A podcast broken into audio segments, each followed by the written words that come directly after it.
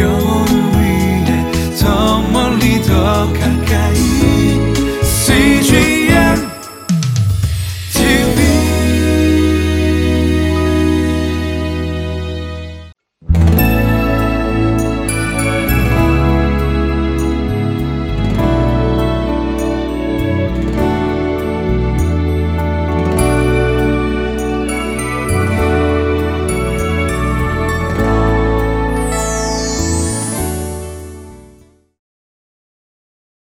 저는 개인적으로 지난달 아, 네팔을 방문하고 그리고 어, 사역을 마친 후에 아, 트레킹을 1박 2일로 어, 다녀온 적이 있습니다.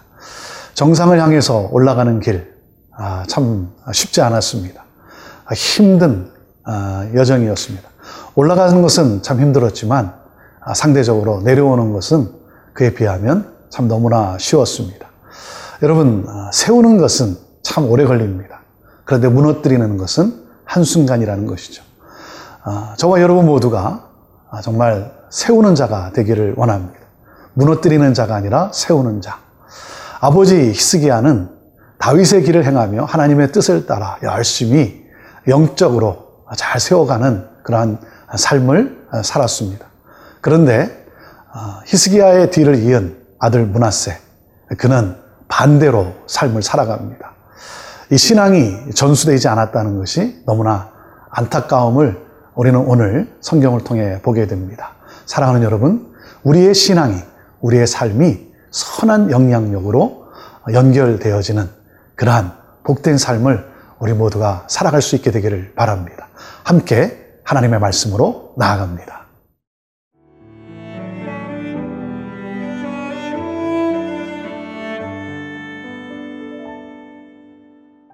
역대하 33장 1절에서 13절 말씀입니다. 문하세가 왕위에 오를 때에 나이가 12세라. 예루살렘에서 55년 동안 다스리며 여호와 보시기에 악을 행하여 여호와께서 이스라엘 자손 앞에서 쫓아내신 이방 사람들의 가증한 일을 본받아 그의 아버지 히스기야가 헐어버린 산당을 다시 세우며 바알들을 위하여 제단을 쌓으며 아세라 목상을 만들며 하늘의 모든 1월 성신을 경배하여 섬기며 여호와께서 전에 이르시기를 내가 내 이름을 예루살렘에 영원히 두리라 하신 여호와의 전에 제단들을 쌓고 또 여호와의 전 두 마당에 하늘의 1월 성신을 위하여 제단들을 쌓고 또 흰놈의 아들 골짜기에서 그의 아들들을 불 가운데로 지나가게 하며 또 점치며 사술과 요술을 행하며 신접한 자와 박수를 신임하여 여호와 보시기에 악을 많이 행하여 여호와를 진노하게 하였으며 또 자기가 만든 아로색인 목상을 하나님의 전에 세웠더라. 옛적에 하나님이 이 성전에 대하여 다윗과 그의 아들 솔로몬에게 이르시기를 내가 이스라엘 모든 지파 중에서 택한 이 성전과 예루살렘에 내 이름을 영원히 둘지라. 만일 이스라엘 사람이 내가 명령한 일들 곧 모세를 통하여 전한 모든 율법과 율례와 규례를 지켜 행하면 내가 그들의 발로 다시는 그의 조상들에게 정하여 준 땅에서 옮기지 않게 하리라 하셨으나 유다와 예루살렘 주민이 문하세의 꾀임을 받고 악을 행한 것이 여호와께서 이스라엘 자손 앞에서 멸하신 모든 나라보다 더욱 심하였더라. 여호와께서 문하세와 그의 백성에게 이르셨으나 그들이 듣지 아니하므로 여호와께서 아수르 왕의 군대 지휘관들이 와서 치게 하심에 그들이 문하세를 사로잡고 쇠사슬로 결박하여 바벨론으로 끌고 간지라. 그가 환란을 당하여 그의 하나님 여호와께 간구하고 그의 조상들의 하나님 앞에 크게 겸손하여 기도하였으므로 하나님이 그의 기도를 받으시며 그의 간구를 들으시사 그가 예루살렘에 돌아와서 다시 왕위에 앉게 하심에 문하세가 그제서야 여호와께서 하나님이신 줄을 알았더라. 아, 아버지 히스기야 왕의 뒤를 이은 아들 문하세 왕. 아, 그는 가장 오랫동안 통치한 왕으로 기록되어 있습니다. 가장 오랜 세월을 통치했는데 열왕기에 보면 그를 가장 사악한 왕이라고 소개하고 있습니다. 가장 오랫동안 통치했는데 가장 사악한 왕. 아, 그러니 그 나라와 백성들이 얼마나 고통 속에 있었겠습니까? 아, 왜 이런 일이 일어났을까? 이 문하세는 언제 태어났냐면 히스기야 왕이 병에 걸려서 하나님 앞에 아, 낫기를 위해 기도했고 하나님이 극률히 여겨서 그를 15년 동안 생명을 연장시켰을 때 그때 낳은 아들이라는 것입니다. 그때 낳은 아들이지만 하나님의 은혜와 하나님의 역사에 대한 전혀 신앙, 신앙 교육이 되지 않는 그러한 아들의 모습. 아, 이것이 너무나 안타까운 일이죠. 자, 이 문하세가 아, 어떤 일을 벌였는지 오늘 말씀을 보도록 합니다. 1절입니다. 문하세가 왕위에 오를 때 나이가 12세라. 예루살렘에서 55년 동안 다스리며 여호와의 보시기에 악을 행하여 여호와께서 이스라엘 자손 앞에서 쫓아내신 이방 사람들에게 가증한 일을 본받아 그랬습니다. 히스기야가 무너뜨린 산당을 그는 다시 세웁니다. 또 그런가 하면 바알과 아세라상을 다시 세우고 그리고 경배하기 시작합니다. 예배의 위기라는 것이죠. 사랑하는 여러분, 예배의 위기가 찾아오면 우리의 삶도 또한 위기 가운데 빠지고 만다는 것입니다. 하나님을 경배하는, 하나님을 가장 높이 올려드리는 예배. 예배가 사라지면 그러면 우리의 삶 또한 하나님의 은혜를 떠났기 때문에 망가질 수밖에 없고 또 고통 속에 처할 수밖에 없다는 것이죠. 그는 친아수르 정책을 펼칩니다. 이 거대한 왕 그리고 거대한 나라 이 아수르라고 하는 이 나라를 생각할 때 그가 택한 것은 친아수르 정책입니다. 그래서 조공을 바치고 그리고 아주 상당히 정치적으로 그가 지혜롭게 합니다. 하지만 하나님이 빠진 지혜는 지혜가 아니라는 것이죠. 지혜의 모든 근본은 하나님으로부터 오는 것이죠. 그리고는 다른 신들을 섬기면서 오늘 말씀을 보면 자, 4절 보시면 이렇게 되어 있습니다. 여호와께서 전에 이르시기를 내가 내 이름을 예루살렘에 영원히 두리라 하신 여호와의 전에 제단들을 쌓고 여호와의 전에 제단들을 쌓았다. 여호와 하나님을 섬기지 않은 것은 아닙니다. 여호와 하나님을 섬기기도 했지만 거기에 또한 제단을 쌓고 다른 신들까지 섬기겠다는 거죠. 더군다나 백성들로 하여금 이 풍요를 간구하도록 그래서 이 번영을 추구하도록 이 바알과 아세라 신을 섬기게 한 것입니다. 아, 그렇게 백성들의 마음을 그쪽으로 돌렸다는 거죠. 사랑하는 여러분, 아, 우리가 분명히 고백해야 되는 것이 무엇입니까? 하나님만이 아, 진정한 신이시고, 하나님만이 우리의 구원자시고, 하나님만이 우리를 도우시고, 우리를 보호하시는 하나님이시다. 이 믿음, 이 믿음이 우리의 고백으로 하나님 앞에 드려져야 되는 것입니다. 하나님과 세상을 함께 섬기는 그러한 모습, 그래서 세상과 타협한 그러한 모습, 이것이 우리의 삶에 어두움을 가져다 주는 것이죠. 우리는 이 세상에 살고 있습니다. 이 세상에 살고 있지만 우리는 세상에 속한 자가 아니라 세상으로부터 구별된 삶을 살아야 되는 것이 바로 우리의 부르심인 것이죠. 그러므로 말미암아 이 세상 속에 살아가는 사람들에게 바로 거룩하신 하나님을 보여주는 삶. 사랑하는 여러분, 여기에 능력이 있고 여기에 하나님의 도우심과 하나님의 은혜와 하나님의 축복이 있게 되는 것입니다. 세상과 구별된 하나님만을 섬기고 하나님만을 경배할 수 있는 믿음의 삶. 오늘도 우리가 우리 자신을 한번 돌아보며 다시 한번 이 말씀 앞에서 우리가 결단하며 나아갈 수 있게 되기를 바랍니다.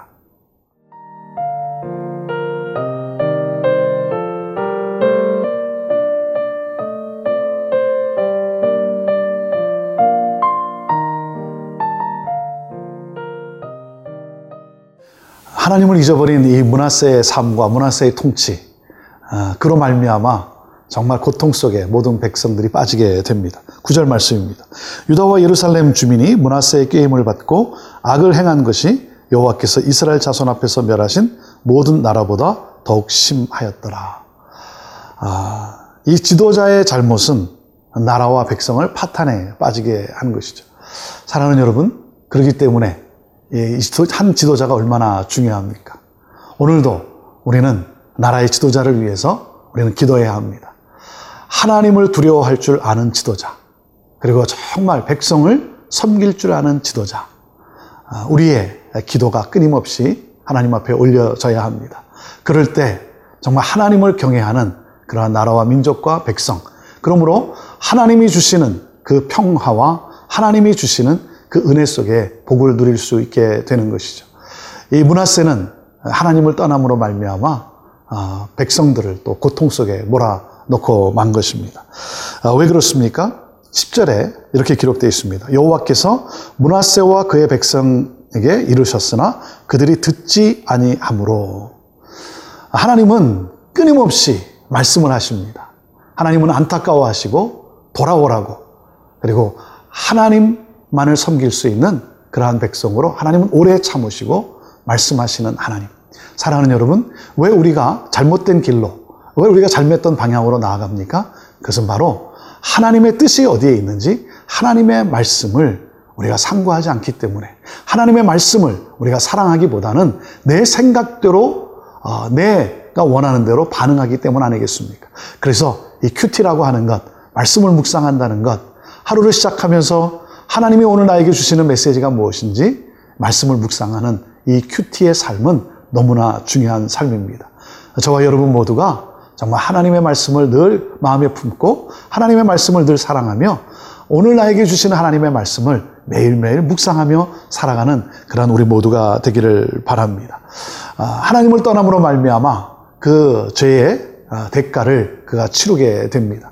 그는 고통 속에 아, 그만 끌려가고 맙니다. 아수르로 끌려가고 마는데 아, 그러한 가운데서 그가 이제 돌이키기를 시작을 합니다. 사랑하는 여러분, 세상을 섬기면 세상이 우리에게 복을 가져다 주는 것 같지만 결코 그렇지 않습니다. 세상은 우리를 노예로 만든다는 것 뿐인 것이죠. 아, 그가 뒤늦게 깨닫고 하나님께 돌이키기를 시작을 합니다. 아, 12절, 13절 말씀입니다. 그가 환란을 당하여 그의 하나님 여호와께 간구하고 그의 조상들의 하나님 앞에 크게 겸손하여 기도하였으므로 하나님이 그의 기도를 받으시며 그의 간구를 들으시사 그가 예루살렘에 돌아와서 다시 왕위에 앉게 하심에 문하세가 그제서야 여호와께서 하나님이신 줄을 알았더라 그랬습니다. 오늘 이 말씀이 우리에게 주시는 메시지가 무엇입니까? 삶이 아무리 엉망진창이라 할지라도 하나님을 찾고 하나님을 만나면 새 삶이 될 수 있다라고 하는 사실입니다. 그래서 고린도 후서 5장 17절에 우리에게 이렇게 말씀하십니다. 누구든지 그리스도 안에 있으면 새로운 피조물이라. 이전 것은 지나갔으니 보라 새 것이 되었도다. 말씀하고 있습니다. 사랑하는 여러분, 하나님께로 돌이키는 것. 그것은 늦지 않았습니다. 하나님께로 우리는 날마다 돌아가야 합니다. 하나님의 은혜를 구해야 합니다. 하나님께 우리의 시선을 두고 하나님께 초점을 맞춰야 합니다. 안타까운 사실은 문하세가 너무 늦게 하나님께 왔다는 사실입니다. 여러분, 건강할 때, 또 하나님이 허락해 주신 그러한 물질이 있을 때, 또 우리의 지식이 있을 때, 그때 하나님을 섬김으로 말미암아 이 세상에서 정말 아, 하나님을 기쁘게 해드리고, 그러므로 하나님 앞에 갔을 때 하나님과 함께 나눌 수 있는 그 아, 이야기 보따리가 풍성할 수 있게 되기를 바랍니다. 오늘 하나님을 예배하고 오늘 하나님을 찬양하고 오늘 하나님께 감사하며 오늘 하나님의 말씀을 따라 살아가는 그러한 우리의 복된 삶이 되기를 주님의 이름으로 축복합니다. 기도하겠습니다. 하나님, 하나님의 은혜를 잊지 않게 하시고 또 선을 행하는 그러한 우리들의 삶이 되게 하시고 하나님의 뜻을 따라 나아가는 우리 모두가 되게 하옵소서 하나님만이 우리의 구원자시요 하나님만이 우리의 생명이심을 우리를 보호하시는 분임을 오늘도 믿음으로 고백하며 나아가는 우리 사랑하는 성도들을 통해서 하나님의 선함이 하나님 가정과 또 이 사회에 전해지게 하옵소서 예수님의 이름으로 축복하며 기도하옵나이다. 아멘.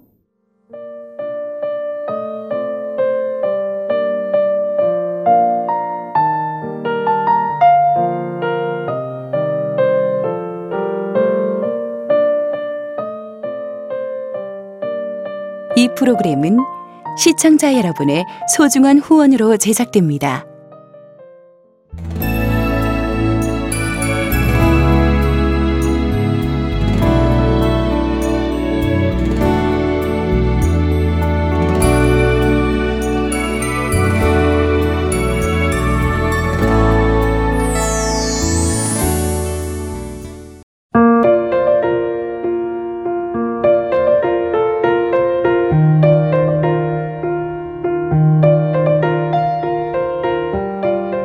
IT 회사에서 하나님의 부르심은 무엇일까 고민하며 직장 생활을 하고 있는 정은우 청년.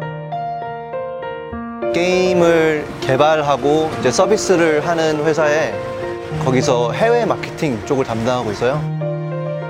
이 업계에 일을 한다는 게 쉽지만은 않았어요. 게임에 대한 인식이 되게 안 좋잖아요. 잦은 출장으로 주일 예배도 드리기 어려울 때가 많았습니다. 한 달 정도 출장을 가게 됐는데 현지 교회 가기가 엄두가 안 나더라고요. 모바일로 CGN TV를 보게 됐었죠.